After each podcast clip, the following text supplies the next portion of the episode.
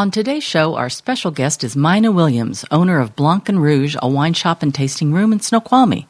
We have information on the surprising closing announcement of Sitka and Spruce, and lots of events around town and in eastern Washington. It's all coming up on the Seattle Dining Show.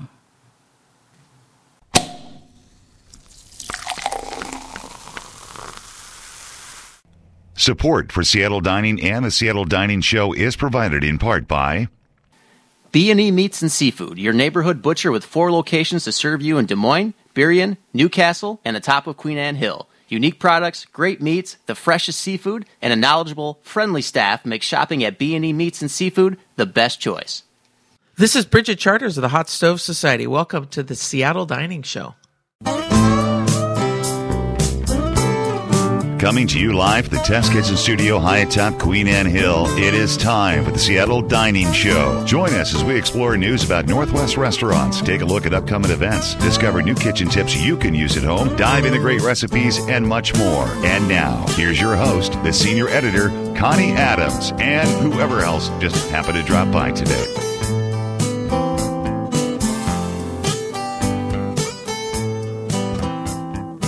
Welcome to the October Seattle Dining Show, number 1910.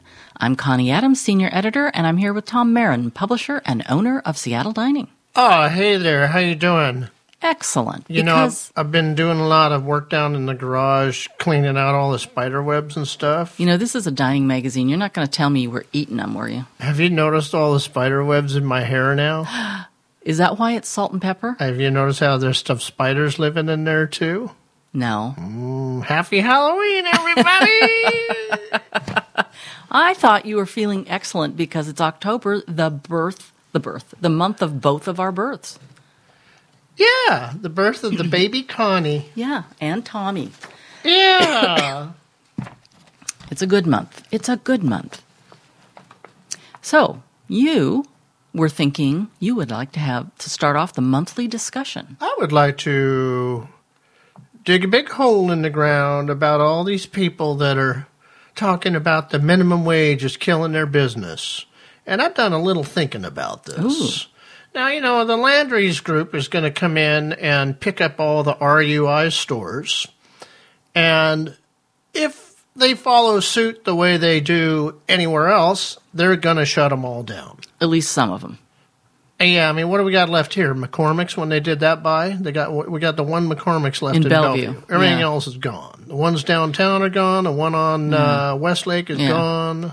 Pa- well, it was first and fourth. Uh, Yeah. Palomino is already gone in Bellevue, so they just got downtown.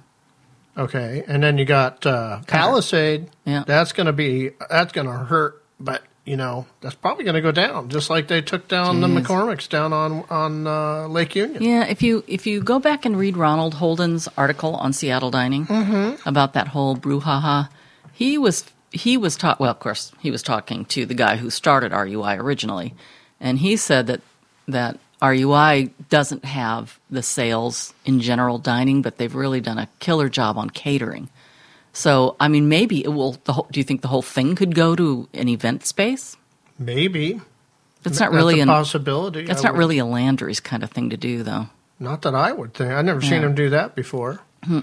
Um, so, so then uh, we took a look at our dining directory. Mm-hmm. Now, when we started that up in 2000, Three- well, when you and I really Yeah. built it Yeah. uh, back in about 2002, yeah. uh, it had a thousand restaurants in it. Oh, did it? Yeah, we didn't. I can remember at one well, time when I was it doing like it. 700 or I was going to say I can remember at one time looking at it and it was Okay. 800. And of course, you know, I always told you don't put the yaks, yakitori in Yeah. there and all the little corner taco shops and stuff. Don't put those in there. So we never did. So yeah, I guess it started up around 700. It grew to about a thousand. Then we had the recession in 2007. Mm-hmm. Right now, that restaurant directory, and, and we have a hard time keeping up with keeping Yeah. it current, uh, is sitting at about 1,200 to 1,300 restaurants right Mm-hmm. now. And we don't have them all, like you say. We don't have them all. Exactly. So we got a problem where we have too many restaurants in this city. Now, let's take the minimum wage. Uh, can I you go know- back for a minute, though? Yeah, sure. I would be interested in knowing what the percentage of growth in population was as a, at, and compare it to the percentage of growth in restaurants. I mean, can the population of Seattle and environs support as many restaurants are, as Did it here? go up 30%? I don't know. I don't That's know. my question. anyway, Well, it's apparently it's not because here's what's really going on. Um, we got a lot of restaurants, and they are not full. Uh, you and I can go downtown pretty much any night of the week Mm-hmm. and get a, a table anywhere. yeah, Uh, we don't have to use Open Table and make a reservation. We don't have to, uh, you know, um, stand in line anywhere. well, every weekend when we go to Beth's, yeah, we do. oh, sorry, we haven't been there in years. Uh, Beth's is an anomaly, and everyone knows it. Um, so, so here's here's the other deal. Here's a here's a prime example. Somebody was talking the other day about, well, you know, now uh, now Morton's is gone. Yeah, it is. It's been gone for a couple of years now. Oh, yeah. And you can stand at the corner of where Morton's is, and you can point your finger at three other steakhouses. We have too many steakhouses in that one little area. Yeah. And so if someone's not doing well financially, are they going to blame it on the minimum wage? Or are they going to say, hey, I think I made a mistake and put a steakhouse here when there's already three others? Yeah.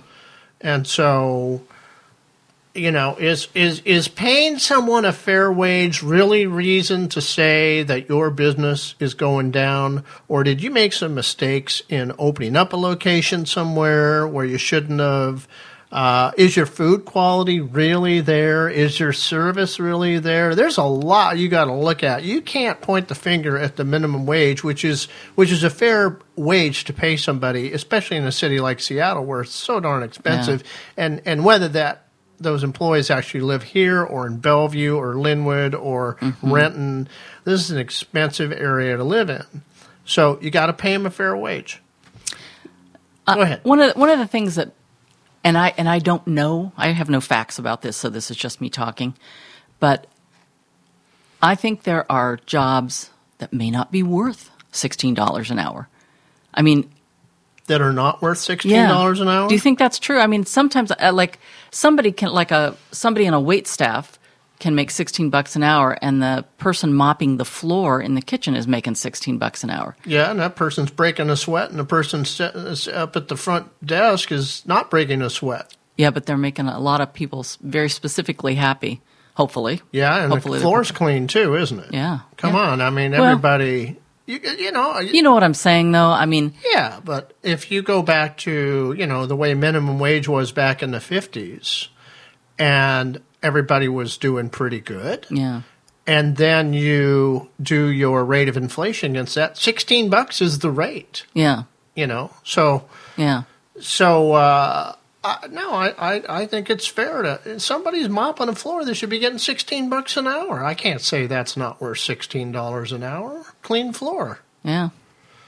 Um, Okay, now here's another thing.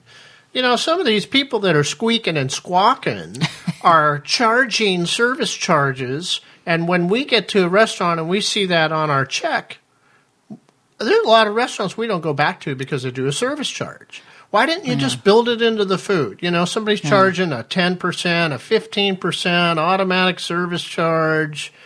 I think you know, in talking to chefs and restaurant owners, um, if they they fear that if they were to actually charge what it costs them to procure the food and then build in their overhead, that nobody would come into the restaurant because it would be so much more than it is now. And I think there's some truth to that that people don't think it through. They walk in yesterday I paid 22 for this, today I'm paying 35 for this and I'm pissed. It's not 35. That's not the difference. You know, No, 22 I'm, to I'm- 35. I'm, doing just- a, I'm Yeah, just doing a little story. Yeah. Um, you know, people don't sit and say, "Well, gosh, if that's actually what he had to pay, you know, if the sh- if the chef had to pay twenty eight bucks a pound to get this food, and then you've got your overhead on that, that's not an unreasonable thing." And I'd rather do that. I'd like to personally, I'd like to get rid of tipping altogether.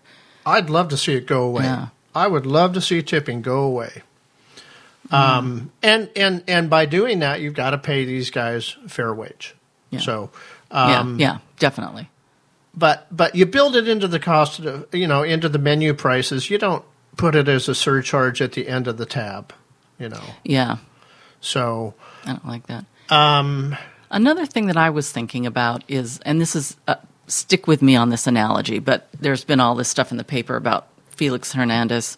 You know, last time with the Mariners and how sad it was. And one of the article I was reading was saying that he didn't seem to understand that the way he was training and what he was doing was no longer helping him, and so he was not as successful as he was in the Ah, beginning That's a good point. and and the people around him sort of said we saw it but he didn't and he continued to train the same way and continued to go downhill mm-hmm. and i'm sort of thinking seattle has changed dramatically mm-hmm.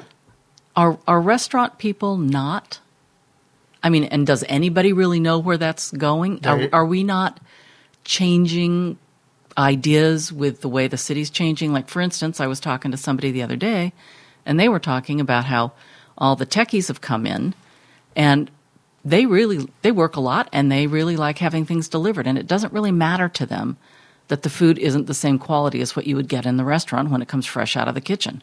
It doesn't matter to them. They just want to go home and sit on the couch and eat it, go to bed and get up and go to work in the morning. Well, I'll so tell you, you- know that's something. And then, and this gets back to a little bit about your too many steakhouses analogy. Look at Shanik, that everybody thought would be so popular. It's a you know a branch from Vancouver, BC of Indian food that everyone loved, and she came down and did it. It was really quite good, um, and the place was so nice.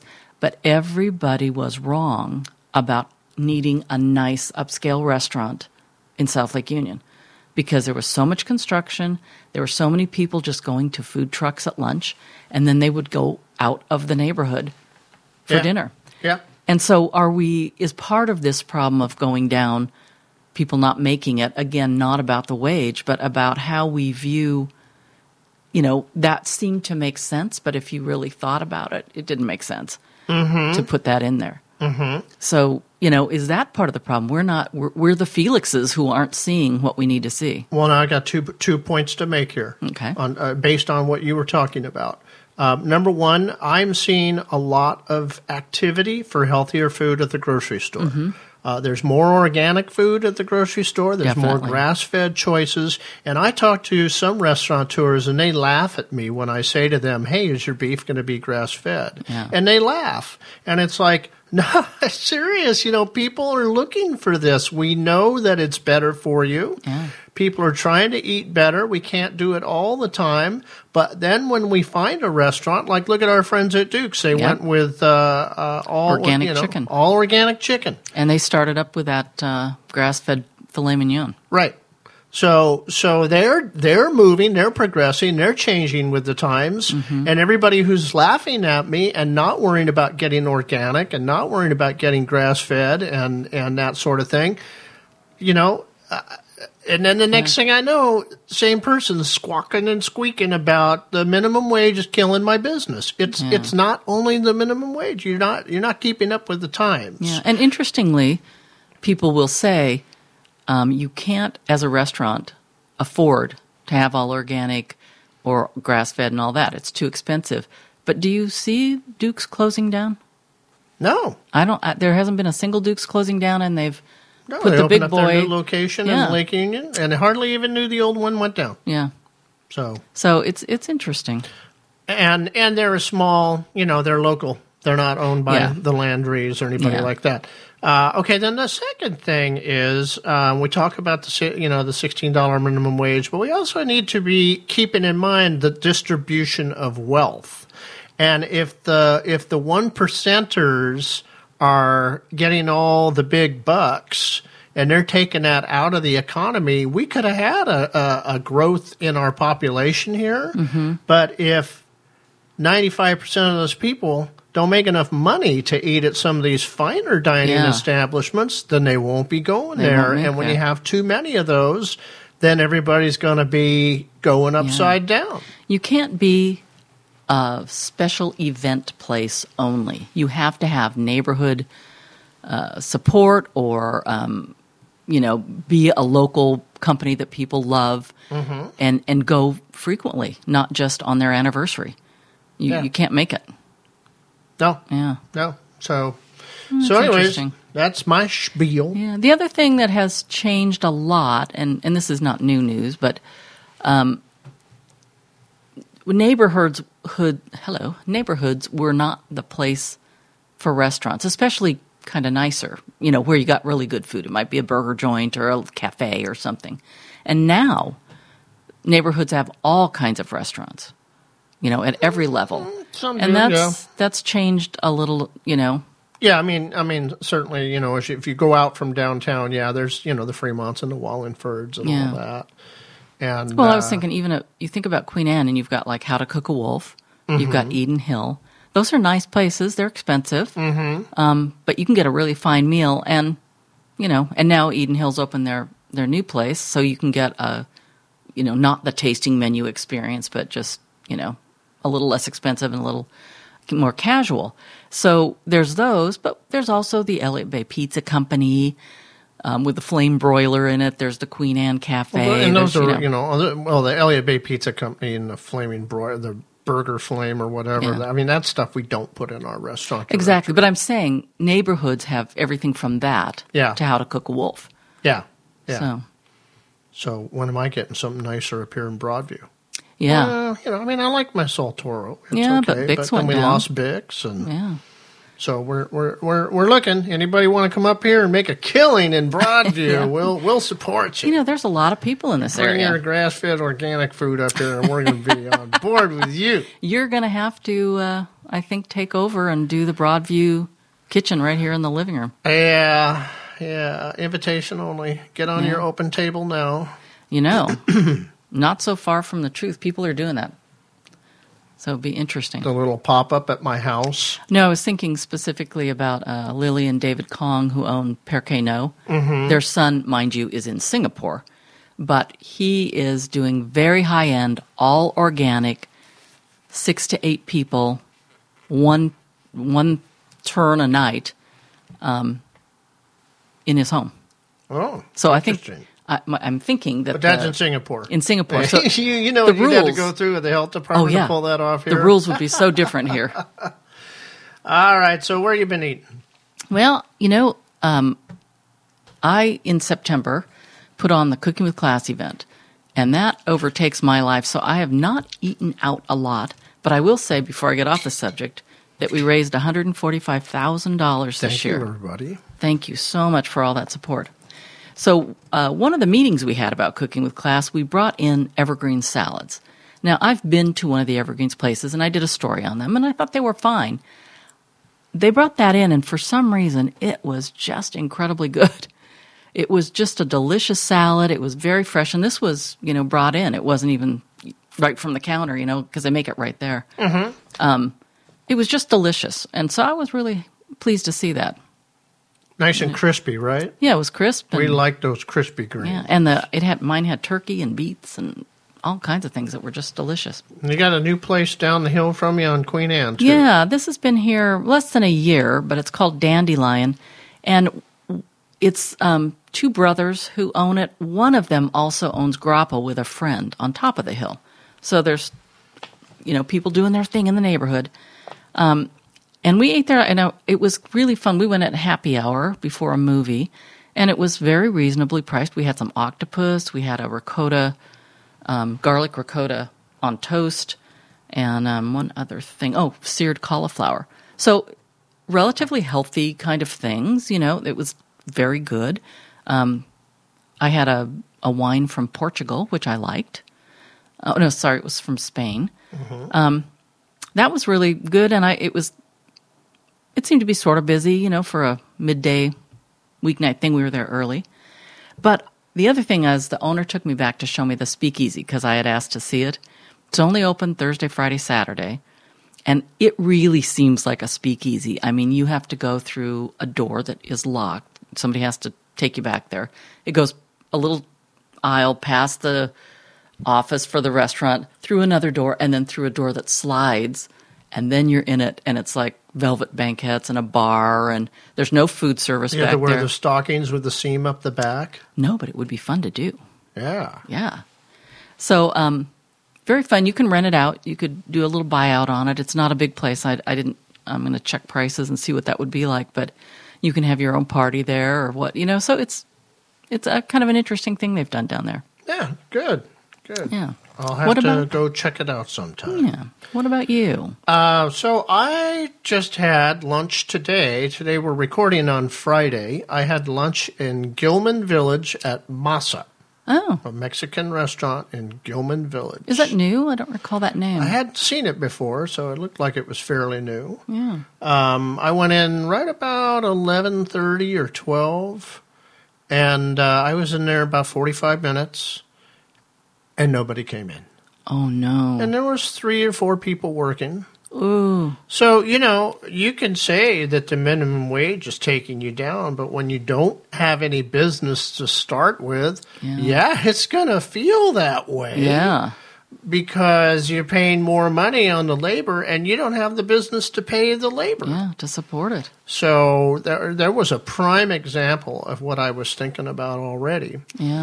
Um, the food was okay. The service was not good. Uh, I basically had to get up and go find the server so I could pay my check. Oh God.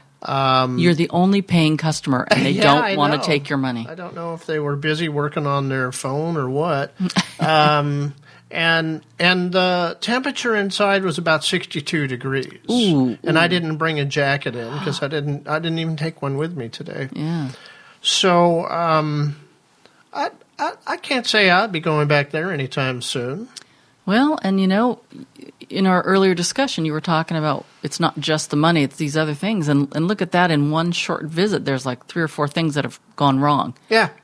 One Yeah. thing you might go back. Three or four things they don't have their act together. No, uh-uh. they did get an excellent rating from the health department, so that was good. Yeah. Uh, and that helped me decide where I was going to eat because there was another restaurant that I was going to eat at, but they only had a good. Good. just okay. I went somewhere the other day. They had a okay. Yeah.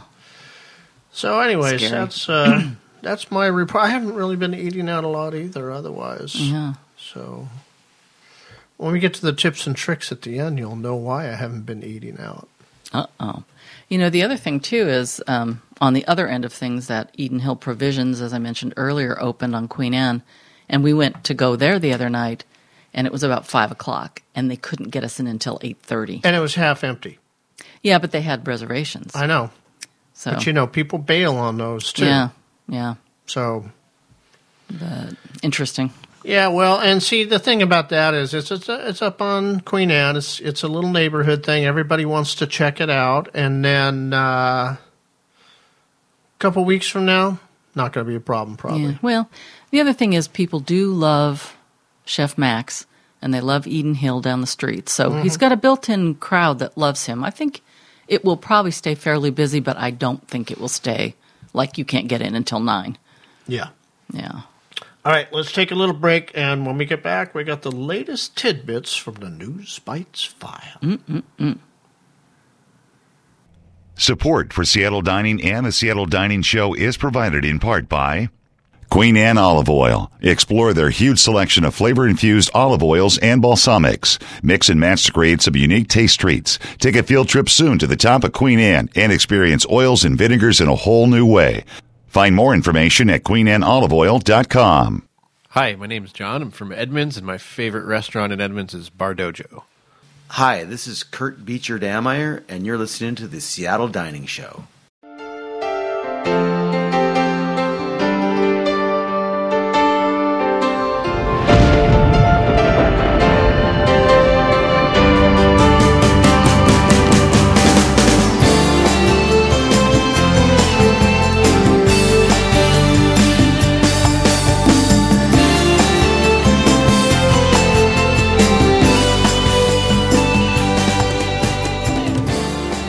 Are back on the Seattle Dining Show. I'm Tom Marin, the publisher. I'm here with the front of the house, Miss Connie Adams, and Love she that is front. going to read to you the news bites. In a really endearingly exciting way. That's what's going to happen. Yeah. So, in Ballard, it's coming to Ballard. Kitchen Istanbul. It's going into the former American Ale House location. This was the Maria Hines place that was a Mediterranean kind of place. And then she mm-hmm. changed it into American Ale House. Now, is there has there been a kitchen Istanbul before? Not that I am aware of, but I do believe this person owns another restaurant someplace. I'm not mm. sure if it's a Okay. Istanbul or not. Um, and and I haven't been in Ballard for a couple of weeks, and it says coming soon on the sign, so it could be there now, or perhaps it's still coming soon. Then a little shocker for people who love sandwiches: Delicatus in Pioneer Square will close mid-month October at the end of their ten-year lease, and you will um, be interested in this. The reasons are high rent, construction projects, homelessness, safety or lack thereof, and changing traffic patterns. Yeah, that's all new for Pioneer Square. Well, I, I think the homelessness and the safety kind of goes up and down. I mean, I can remember being, you know, in my 20s and not feeling safe there, and then feeling very safe in my 30s. I've never been down there and not seen a homeless situation Oh, going yeah. on. Yeah. Yeah. You know, maybe maybe you went there when you were 30 when everybody was sleeping up on third or something, but uh, Yeah. it's it's it's No, I, I was away. referring more to the safety aspect. There, there have been times when I've been like really scared to be there, and some that I just um, have no problems being there. But Well, that one uh, the, uh, one of one of those times was daytime and the other Yeah. time was nighttime. Well, and the other thing, if you're a restaurant, now I don't know how late they were open, but I don't know, I wouldn't really want to be sending my staff out there at 2 a.m., you know. No, uh-uh. So, I, I- there's a- you know, I I don't know why someone would open a restaurant down there. Honest to God, I Yeah. just don't know why. well, because it's close to the stadiums, you get a lot of foot traffic. It's the older part of town, the historic part, so there's a lot of tourism. Close there are at reason, seven. there are reasons, but Close. We close at eight. we close when we feel like it. Uh, Bar Taglio opened in September in the Exchange Building downtown. This is part of the Hitchcock Restaurant Group, Chef Brendan McGill. This is all about Roman dishes, Italian products, local produce, meat and fish, pizza by the square. It's square pizza. Mm-hmm. And interestingly, I think they're trying to bring the martini lunch back in a smaller way. They're offering two ounce martinis. So that sounds like a way to sell you about four martinis at lunch. I'm thinking so. Or if you're a responsible person who just really can't make it through lunch without a drink, two ounces, you could probably go back to work. I, I guess do they have little miniature martini glasses to put those two ounce martinis into? I would hope so. Otherwise, you'd get it and feel chipped. You Yeah, yeah. You'd I'm look sure in they there and do. go, uh, "Hey, where? What the heck?" Yeah. I hope they're not like shot glasses because then people just shoot them and, you know, that would be bad. Hey, here's some news. Hey, Duke Seafood and Chowder's gone 100% organic chicken. Hadn't heard that before. You stole my thunder early on in the program. Honestly. So that's the, uh, you know, that's a scoop there. We move that on. Uh, we, we applaud Duke and uh, Chef Bill Yeah, for doing that. for uh, making those moves toward better food and healthier food for the customers to eat. Making that commitment. We appreciate it. Did they get the chicken from New Zealand? Please, no. um, number five is Eden Hill Provisions, which we've already talked about. Hadn't heard so that one before. We're just going to scoot right on back. Uh, brunch has started and lunch will come. So we didn't talk about that. And there's a burger to go window. I didn't see that. I didn't see that, but I'm wondering if it was they had the side uh, doors open because it was uh, farmers market day and they had a few tables out there. I'm wondering if it's on that side. Do not know. Oh, I haven't heard this one. Landry's picked up Restaurants Unlimited for a cool thirty-seven point two million. The cost of Man. debt. Interesting. Yeah, so we're just whipping through these because we already talked Oh about yeah, them. so this also includes Henry's Taverns, of Yeah. which there's three. Uh, well, there's one in Portland at the airport, and maybe more. There's one at um, at the stadiums, and there's one in Bellevue. Or And there's there- one in Seattle, in the old Morton's location, right? No, no, no. That's the spin. That's the Oh, ping okay. pong place. Yeah, yeah. Which gets back to my point about uh, changing demographics. Morton's went out, and a ping pong place went in. yeah. That's, Goodbye uh, steaks, hello ping pong. Yeah, well, I'm thinking, you know, they're hitting the millennials and a younger crowd. I don't know. Um, Retro Restaurant and Lounge downtown is now running the Belltown running uh their operation in the Belltown pub space. I don't know if you realize that the Belltown pub went down. We haven't talked about it. I didn't know that. Yeah. So uh, Belltown Pub was always dog friendly, and it is still going to be dog friendly. It's going to open at 9:30 on Sundays for NFL games, and they're closing at 2 a.m. every night. So industry people and late nighters can do that. I wonder how you have a dog friendly restaurant when the King County Health Department doesn't want a dog in the restaurant.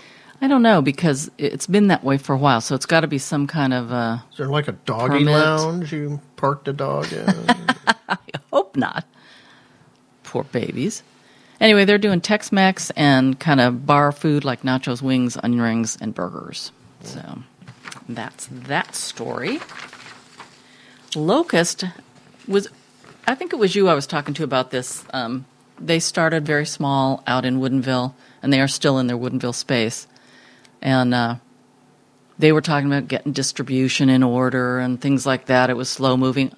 All of a sudden, you know, they opened in Alki Beach several months ago. There was there's one in Ballard under the old uh, Kickin' Boots place. That's now the oh yeah. place I can't think of the name of right now. And now they've opened on the harbor steps downtown. They've opened in Walla Walla, and the, they've got a Spokane space plant. So they are moving. They must have gotten It's money. Like they're setting themselves up to get bought by Landry's. there you go, and they'll close all of them. Like five locations now. Yeah. huh? Wow. And now they're doing, along with the 16 ciders, they are now serving food, which they didn't used to. So that's interesting too. Now, you know, I'm going to say something here because we just watched uh, a whole series of motorcycle businesses go down. Oh, yeah. And when I see that kind of growth over a short period of time where somebody's getting into their fifth location in Spokane right now, I, I just kind of want to slap the banker across the head and say, What are you doing, man? You know, these people must be seriously in debt. Well- with all the cash flow that it takes to do those build outs, and then they don't even have time to make enough money to pay down some of the debt, and then they just build it up even higher and higher. I think that's wrong. Well, if that's what's happening, like Evergreens, just they got investment money and they just boomed. But it's I don't know if they have to pay that back or if Well, those look are at the investors. lodge. Yeah. The lodge had serious financial issues Oh, yeah. because they just expanded so quickly. Mm-hmm. And I, yeah, I don't care if it's investment money or money from the bank. It's just Yeah. somebody's got to get paid back, and there isn't the kind of revenue to pay stuff. You know, when I worked in in uh, in retail down in Los Angeles, our company had a rule that when uh, we'd open up a store, and when that store became profitable, we'd open up the next store. Yeah. And then we wound up with 36 profitable stores that way. Yeah. But this idea of popping up five locations in 24 or 12 months is absurd.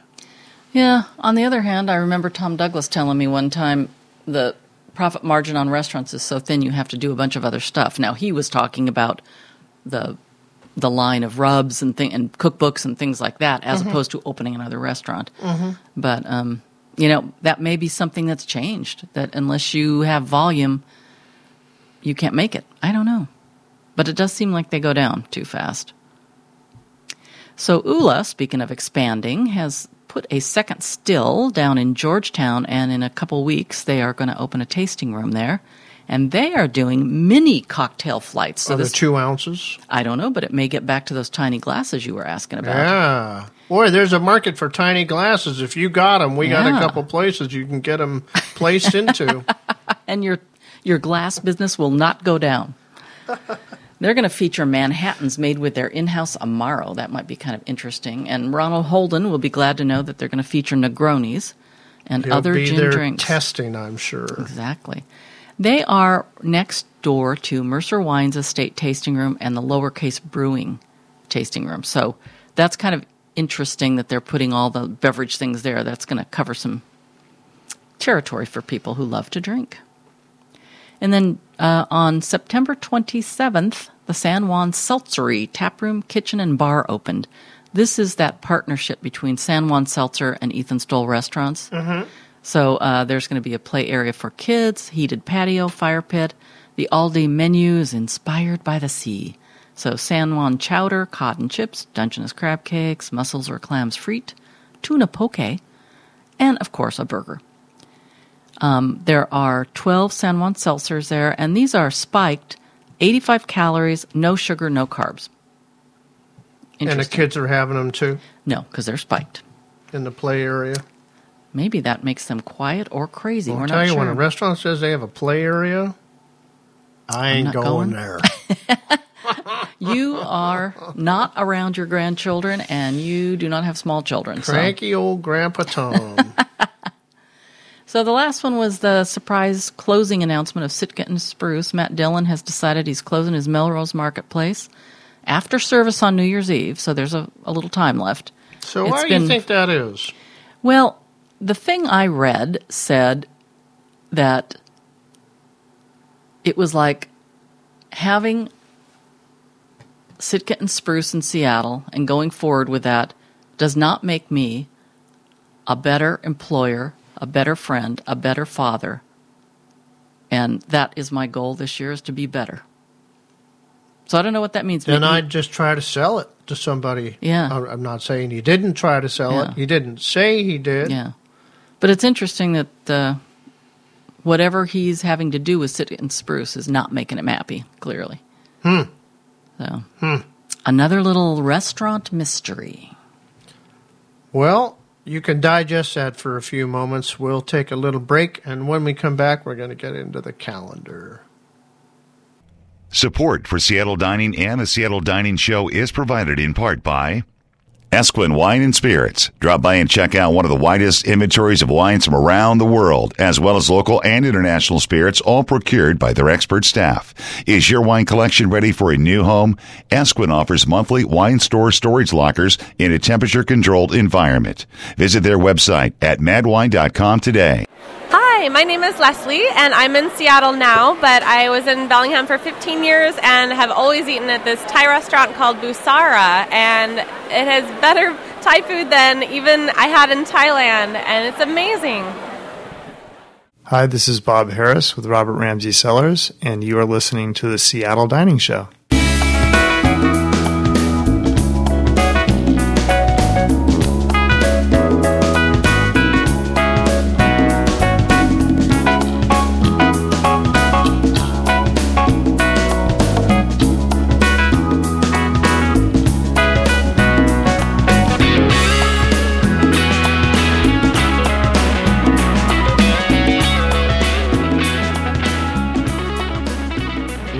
Are back on the Seattle Dining Show with the calendar segment, and uh, we can't actually tell you all the events that are going on this month because there's not enough time on the show to do that. So, to get to take get a look at everything that's going on, be sure you take some time and go to seattledining.com and click on the calendar link there.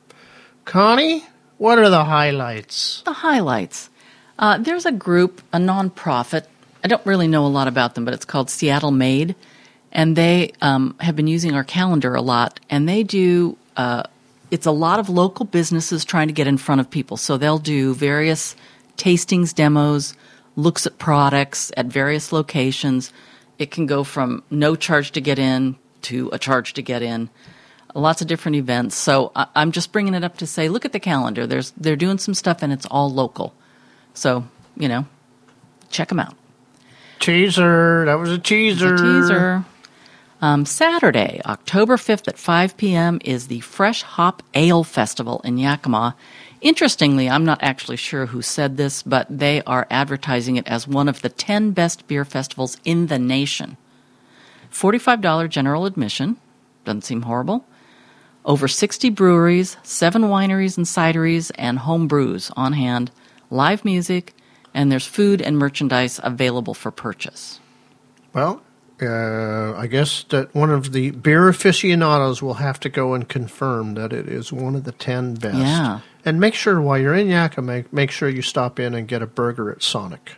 Yeah, for sure, because that's the top, top burger. Oh, that's just one of the 10 best burgers in America right there. Someone actually said this on Facebook the other day. That's why we're making fun.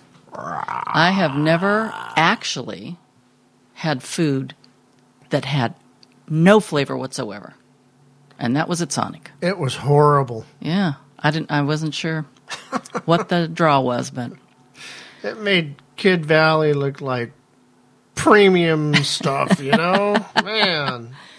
Well, if you can, uh, you're really not going to be able to do them both because they both start at 5. But on the same day, Saturday, October 5th, Daniel's Broiler in Bellevue is doing their fourth annual Single Malt Saturday. It's pretty incredible. It's the largest collection of single malts on the West Coast. They have some things on display. You're going to be able to sample them. Uh, they have brand reps on hand to talk about the history of it and answer questions. A large selection of heavy appetizers. That's $125 regular admission plus tax and grat. Or if you want to go VIP and do a master class, it's 175 then you can take a day of rest on Sunday. And on Monday, October 7th, from 7 to 9 p.m., you can go to the private French brandy tasting at the Barrel Thief. And I'm just going to put a little plug in here for my friend Joan Harkins, who is Beauchamp Imports and, and imports ciders, French ciders and brandy like Calvados. Um, she brings things from family owned, generationally owned um, businesses in France. Dynasties. Dynasties. So she's bringing really great stuff and It's not like, you know, um, you know, apple cider from Safeway that she's importing. Right. It's really great stuff. Um, this event is forty two ninety nine with service fees. Um, it's a brandy pairing with brandy master Eric Foralt, who's coming from France.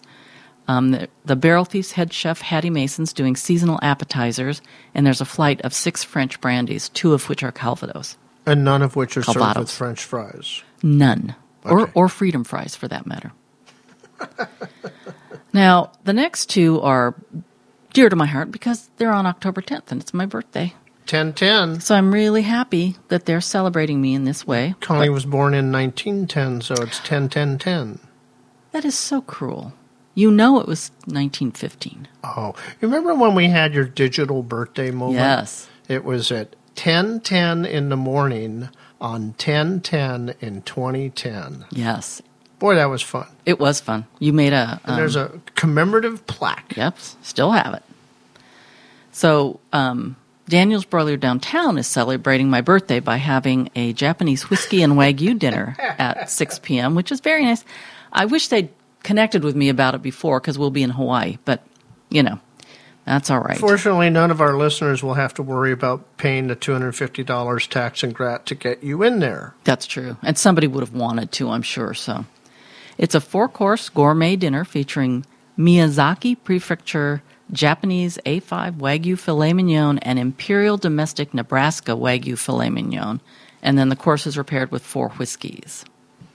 Now, if it's an A5 Wagyu, do they actually spray A5 on the side of the cow? Oh, I thought A5 was like a, a It's a like grade, meat right? sauce. I'm just joking. Like a meat sauce, like A1. How do you jokes- keep track of your Hello. A5 and your A4 cows? I've got such a great joke. Oh, go ahead. I thought it was like a meat sauce, like A1. Oh, yeah. Joking. Yeah. It is a grade, yes. I believe it is a grade. Well, if I ever go by a ranch and I see a bunch of cows walking around with A5, A4, A2, Well, also on my birthday, uh, thank you, Ethan. Ethan Stowell is celebrating me by having a Chianti Classico wine dinner at Tavolata Belltown. It's $110 plus tax and grat. I don't know if this is Chiara or Chiara Leonini from Felsina, one of Italy's retown, renowned wine producers. She will be there. And um, the food has, there's a number of things, but I'm just going to tell you a couple because they sound good. Uh, duck arancini with tale, see, I don't know, taleggio, Talagio. taleggio with the Felsina char- Chardonnay, and then the dry aged bone in ribeye with their Chianti Reserva, and so much more. Reservations are required, so get out there and look at our calendar and find out who you have to call. Then, on Friday, October 11th through Sunday the 13th, various hours, so check it out on the on the calendar. It's Crab Fest. Crab Fest. The Dungeness Crab and Seafood Festival, which we never go to. We are consistently out of town on that weekend. Um, it's free admission. But You- we love them anyway. we do love them. Free admission. You pay separately once you're there for food and drink. They've got a just caught whole Dungeness crab dinner with corn and coleslaw you can have. 14 local and regional restaurants doing seafood items. There's vegetarian stuff, two live oyster bars, a Northwest beer and wine, two live music stations, chef demos, chowder cook off, family friendly activities, and it's right downtown on the Port Angeles City Pier. So lots of fun. Going to be a good one. Mm-hmm. Going to be perfect weather. I hope so. Saturday, October 12th from 6 to 9, speaking of crab and things, classic crab and shrimp boil at the Forgeron Cellars Woodinville Tasting Room. You wouldn't have come up with that, would you? A crab and shrimp boil at the wine tasting No, room. I got I got to believe they're going to have like a big pot out in the parking lot, right? Yeah, it's going to be um, Alaskan crab and shrimp, and then they've got uh, sides that they're going to do. This is all on the calendar, so you can check it out. They're showcasing their Anvil Chardonnay, but there's like four other wines that are going to be there that you get to taste. It's sixty-five dollars for club members and eighty for the general public. So I'm hoping there's a lot of crab and shrimp there. Then, this is a busy weekend. The 12th through the 13th, Saturday and Sunday, from 11 a.m. to 5 p.m., it's the Yakima Valley Catch the Crush. That happens every year. It's $35.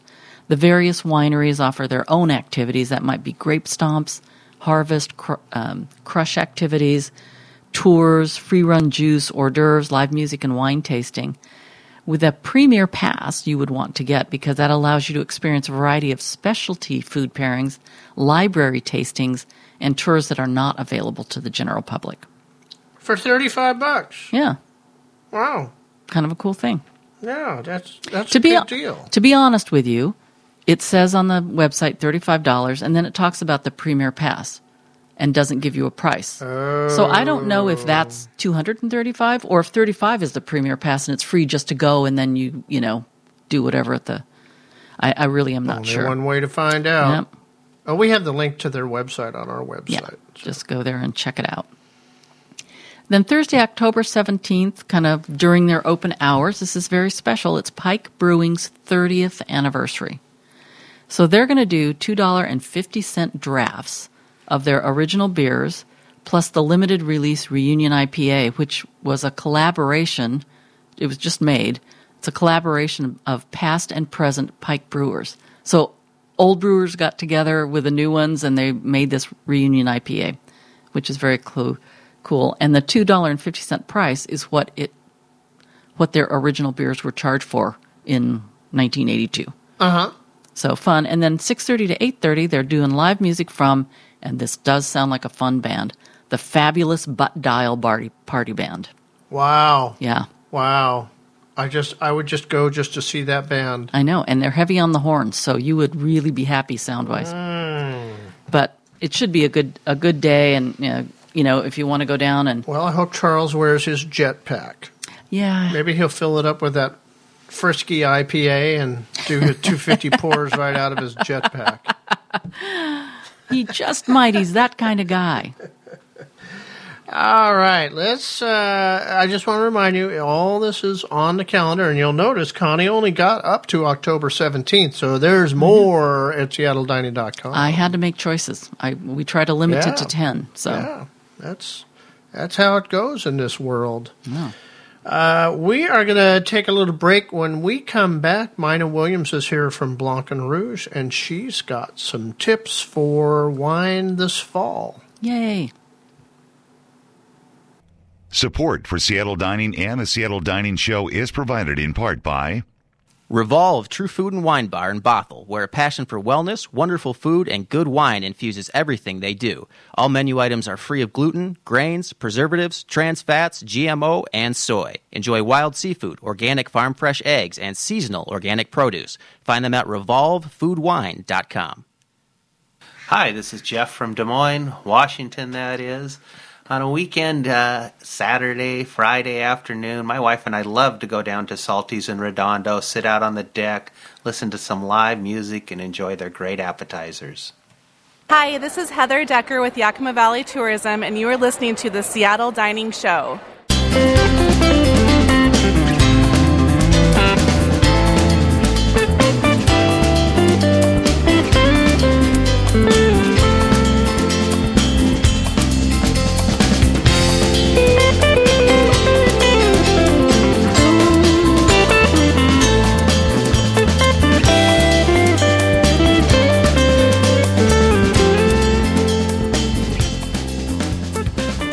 We're back on the Seattle Dining Show. I'm Tom Aaron, the publisher. I'm here with Connie Adams, the front of the house.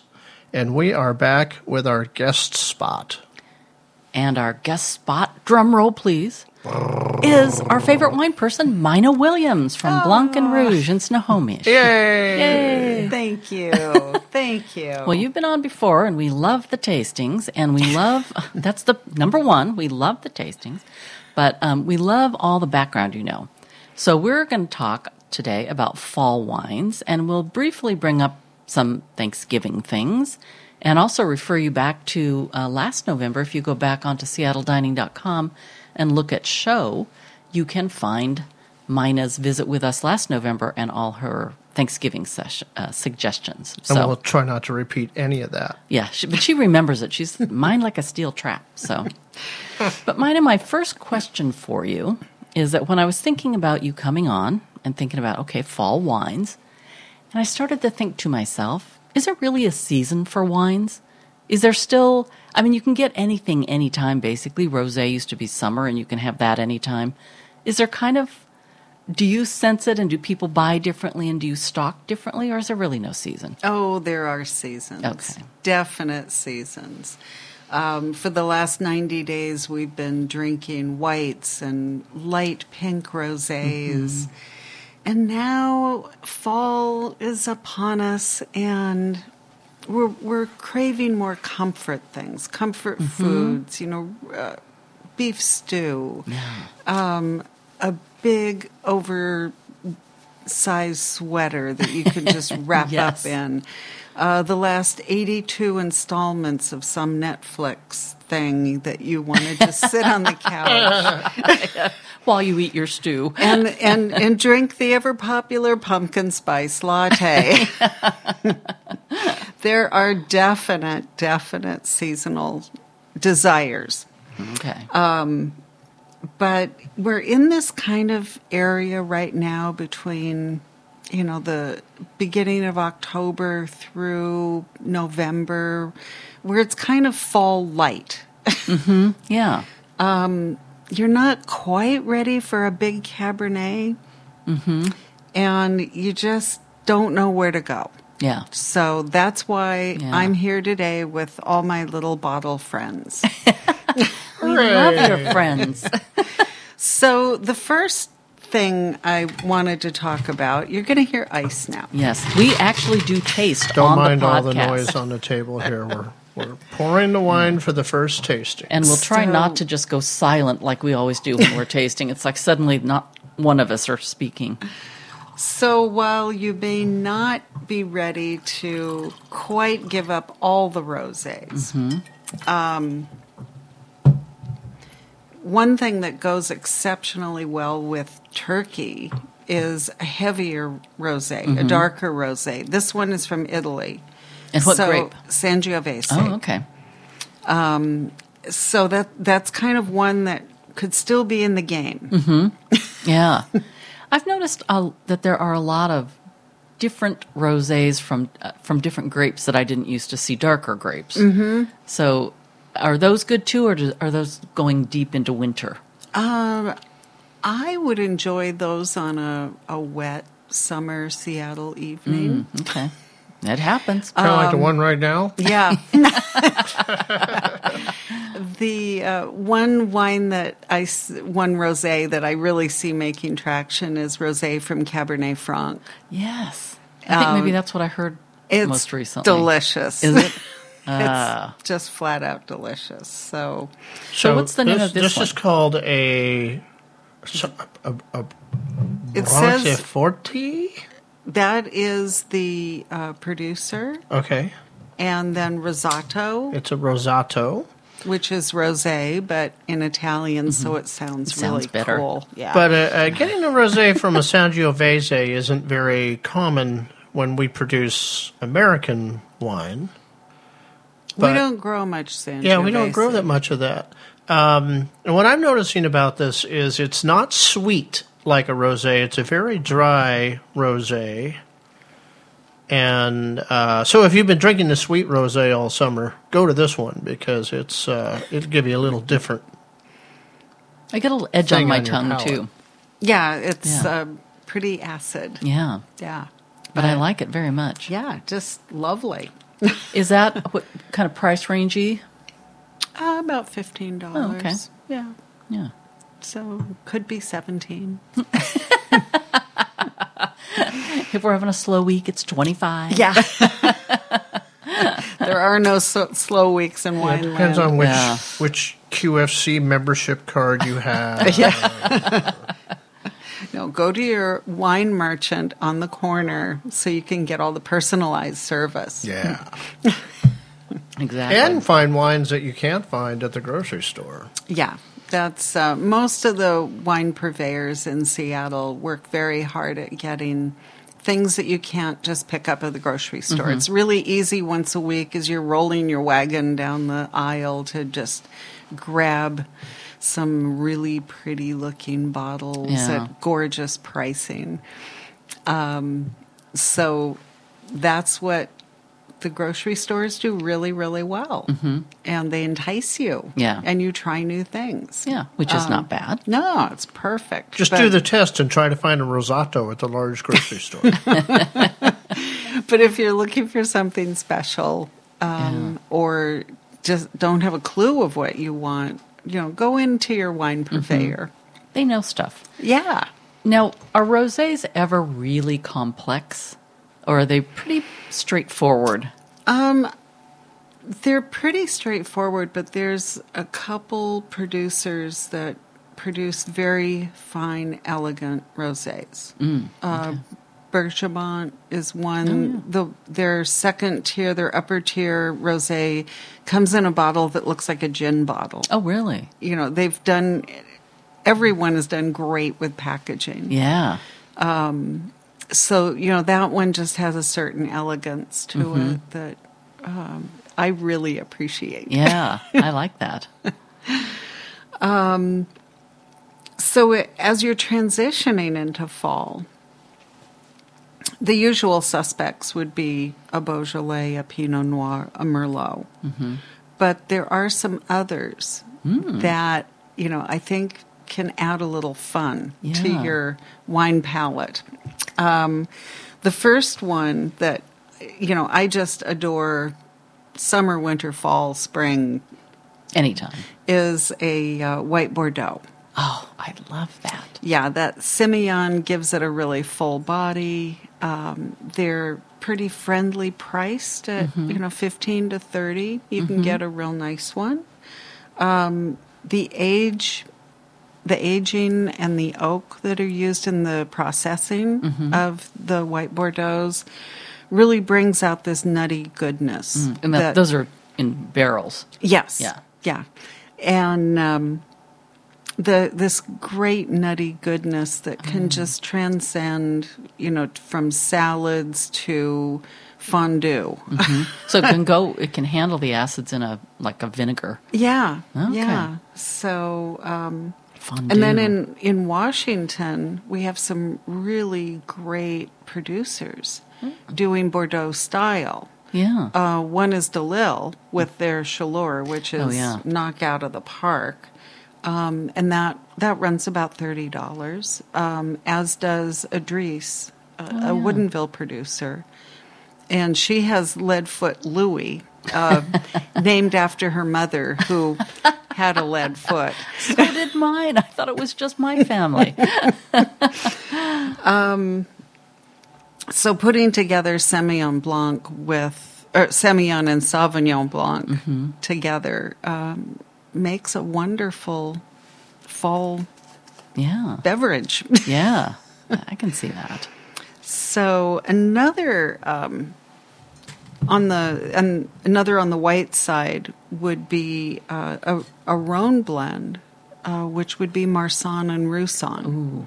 So those are kind of grapes we don't hear about very often, Mm-hmm. but they play really nicely together. They are more common now. I mean, I can remember. They're getting there. I don't know how many years ago, but four or five years ago, I had never heard of either of those. And now I'm seeing them maybe just because I'm aware of it. You're on the lookout. Yeah. So I see those and I think, oh, I like those. I got to see what this one's about. Yeah. So the one I brought is actually from California.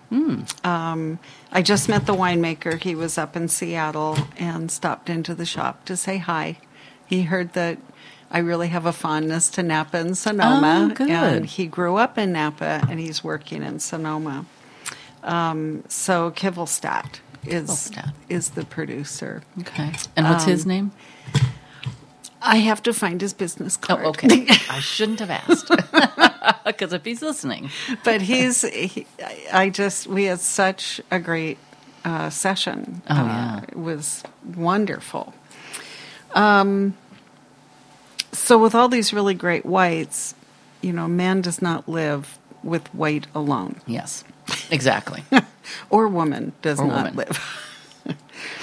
so fantastic reds um, would really be more light, um, like a Barbera. Oh, yes.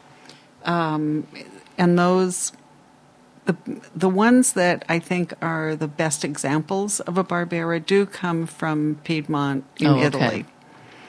Um, you can find them for fifteen dollars. Oh, wow. and less Yeah. even. I was at um, PFI yesterday, Mm-hmm. and they had a whole bunch of Barberas. It was Wow. fantastic. Yeah. you forget that they do wine. Yeah, I always think of them as a food Right. importer. Yeah, it's I was going in for cheese and their Barbera selection was stunning. Oh, wow. And some of the things were like in the eight and nine dollar. wow. So they probably bought pallets. Yeah, which is good. We should make a little trip ourselves. yeah. Um, and then it's uh, I, I kind of call it with a, a wink. It's kid sister Dolcetto, which translates loosely uh, into little sweet one.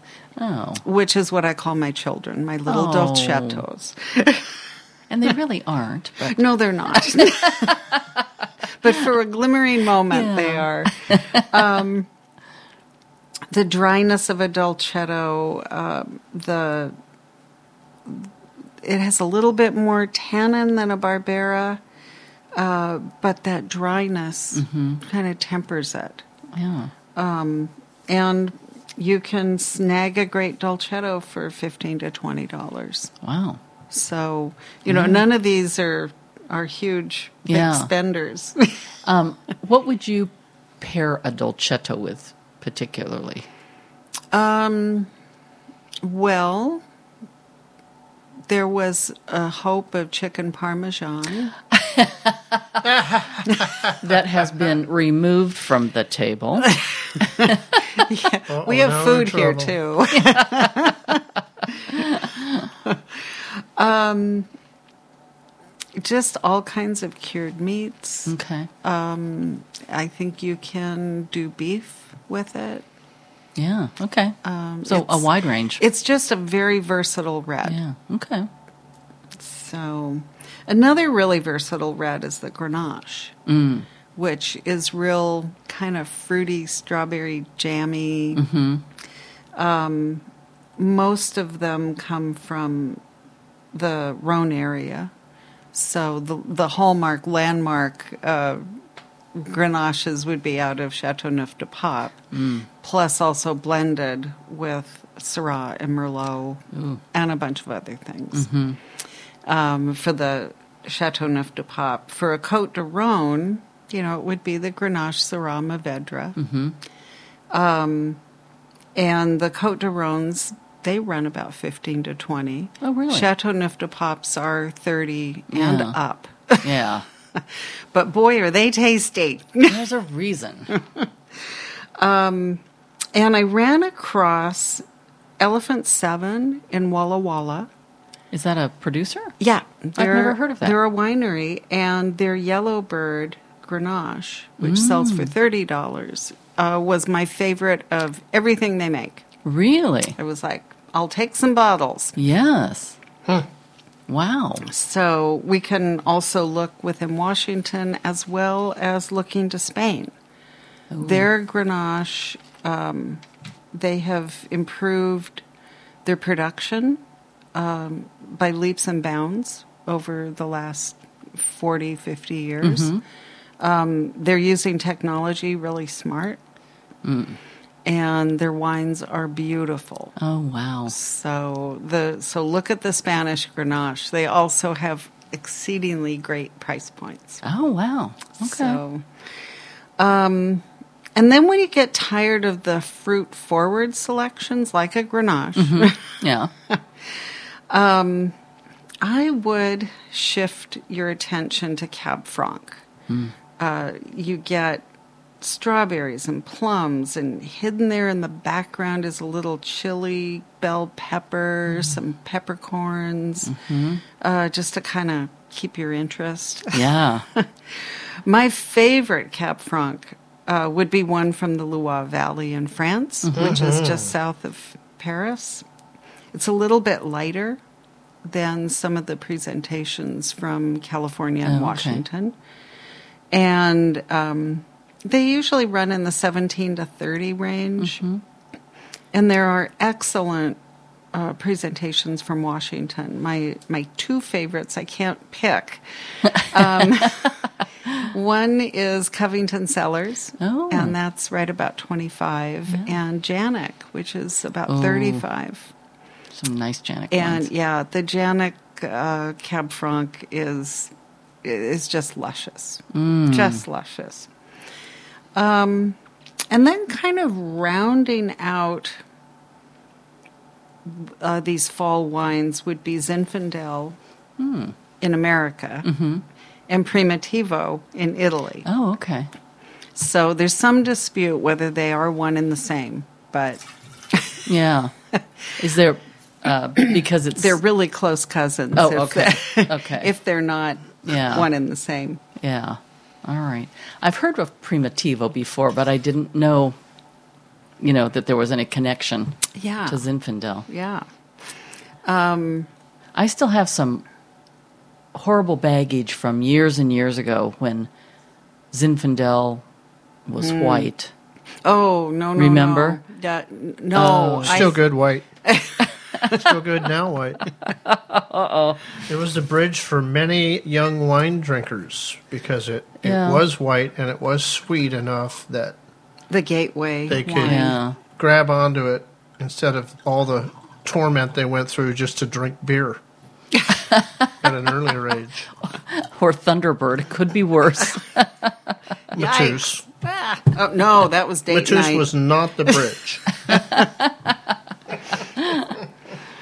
Um, well, and you also might remember how Sweet and Cloyne read Zinfandel. mm-hmm.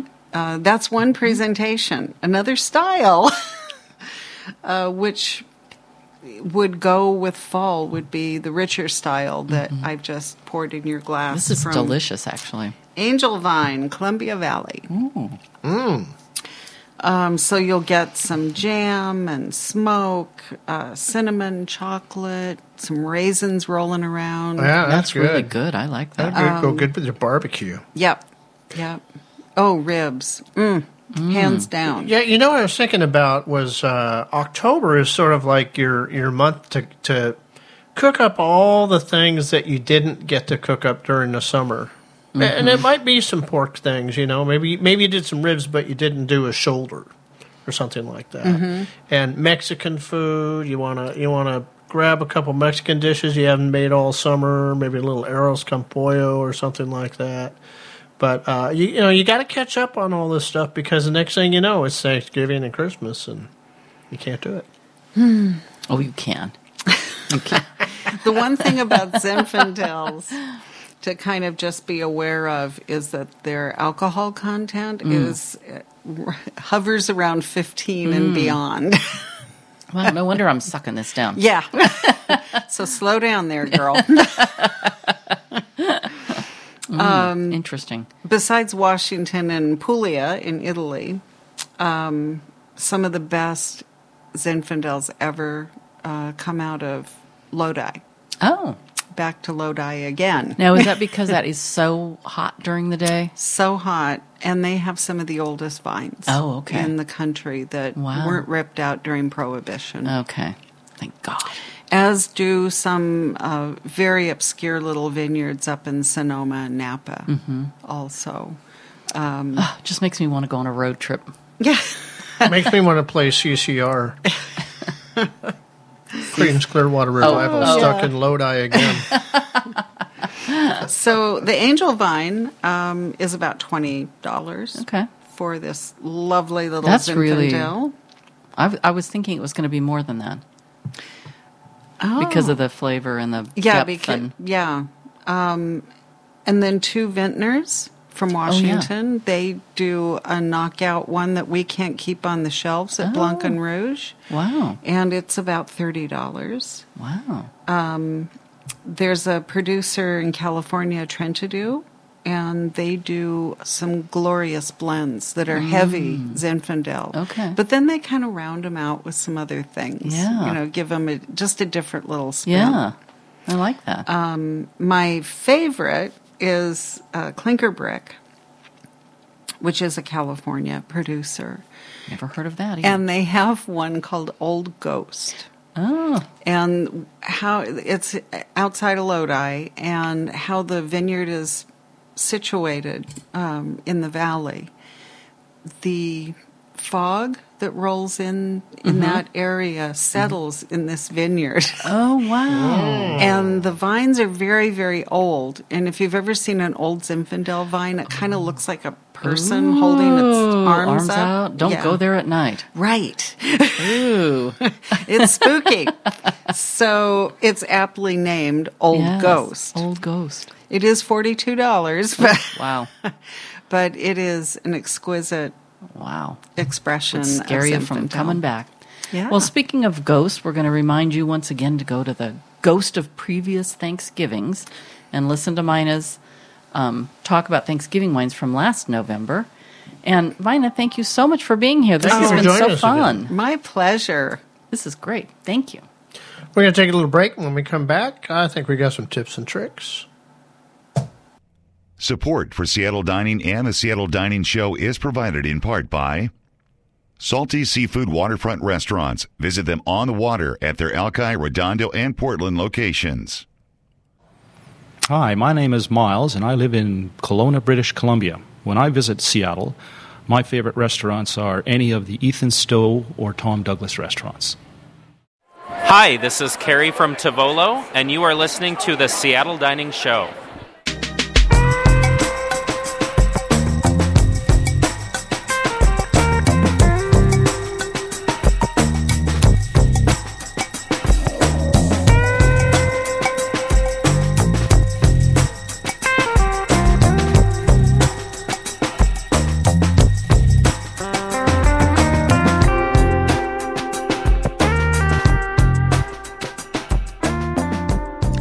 We are back on the Seattle Dining Show with Tom Marin, publisher, and myself, Connie Adams. And we are just about to wrap it up. Can't believe it. Our October show is almost over. But we always like to leave you with a couple of tips or tricks. Do you want to go first today? Sure. Um, I was buying my daughter-in-law a cookbook because she just had a new baby, Yeah. and she likes to do organic food just like I do. So it was the organic baby food cookbook that I got. And as I looked at the preview pages of it, I thought, hey, wow, this uh, this could be kind of a really nice book to have around for doing purees. Yeah. And you know what's more fun than feeding your guests baby food is what I say. Yeah. And not telling them. Yeah, tell them later. and uh, and so I got it, and um, I learned a really cool little trick about jam.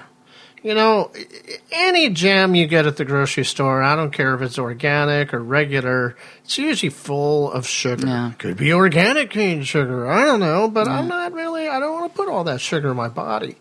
And uh, what this book suggests is that you take either fresh raspberries or even frozen raspberries, and uh, take about uh, for one serving, take about ten to twelve raspberries, put them in a ramekin, and then mash them with a fork. Mm-hmm. And you know what you get? Jam. The best raspberry jam you ever had without all the extra sugar added, without any of the preservatives, nothing. It's just pure raspberry jam. You did this the other night, and it was quite good. Yeah. Now, uh, with the frozen, what sometimes happens is you get a little too much loose moisture going Yeah. on. So all you do is uh, just uh, ball up a paper towel and dab it in there and suck up some of that Oh, excess okay. moisture, and that way you can keep a, a thicker content going. Yeah. And uh, I've been uh, putting a couple tablespoons of almond butter on a piece of Dave's Mm. Killer Bread, and then putting that raspberry jam over the top of it. Oh my goodness. What a wonderful snack in the afternoon. Yeah. And and not a whole lot of calories. Yeah. Because I it would- use those little pieces of Dave's bread, Yeah. you know. But it would fill you up. That's all It very does. fibrous. yeah, yeah. Yeah. Really good for you. That's great. So that's my tip. All right. Well, mine's about when you're out and about. And one of the things that, that I love when I'm going out is I want to try a couple of different things and I want to have some different textures during a meal. But often, if you do that, it's just way too much food. You know, you've got to order several dishes and, you know, a starter and all this stuff. So go with a good friend or your partner and split dishes, and then you can create your own multi course meal with smaller portions. And then you can think about what you're pairing with each course too, because oftentimes if you if you're having a multi-course meal, you get one glass of wine and it does not go with everything you're eating. Right. So um, once again, try sharing that. Say we'd like to split a glass of the Chardonnay with our appetizer. Oh, there you go. And then with our, you know, entree, we're going to split a glass of this, and then you get some different wines, which is always fun, a little like personal wine tasting. Mhm. But you're also not over drinking either. You know, you're not banging down a whole glass with every course. So um, that's kind of fun too. Yeah, it's a good tip. Yeah. We do that every once in a while when We we, go out to eat. Yeah. So, especially when we go to Napa, Yeah, where it's so very expensive to where we do taste. all our wine tasting at the restaurant, and we save hundreds of dollars. Some of those time we do places are twenty five dollars to taste. It's. Twenty-five dollars a taste, and they don't even like uh, say uh, you get a credit of twenty-five dollars on Yeah. your purchase. Yeah, Crazy. Wild. craziness going on in Napa, and it's getting just as crazy up here now too. yeah. People are trying to. All right, well that's our show.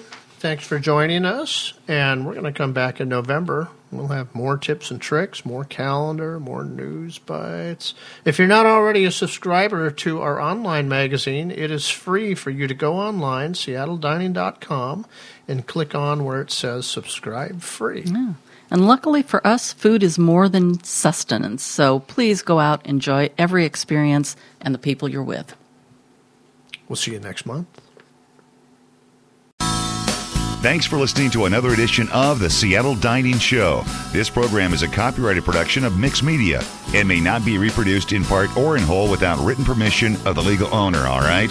However, feel free to share the link with all your friends on Facebook. Studio equipment for this broadcast was purchased locally at American Music of Fremont Icon. The views and opinions expressed on this show are exclusive to the hosts and guests and do not reflect those of former employees of Bill the Butcher, the Surrogate Hostess, the Beeline Diner, Louis Chinese Cuisine, the Doghouse, the Five Mile House, Charlie's, the Twin Teepees, Ocean Air, Benjamin's, the Madison Park Cafe, or any other lost Seattle icon. Subscribe free to our monthly magazine online at seattledining.com and join us next time for another edition of the Seattle Dining Show.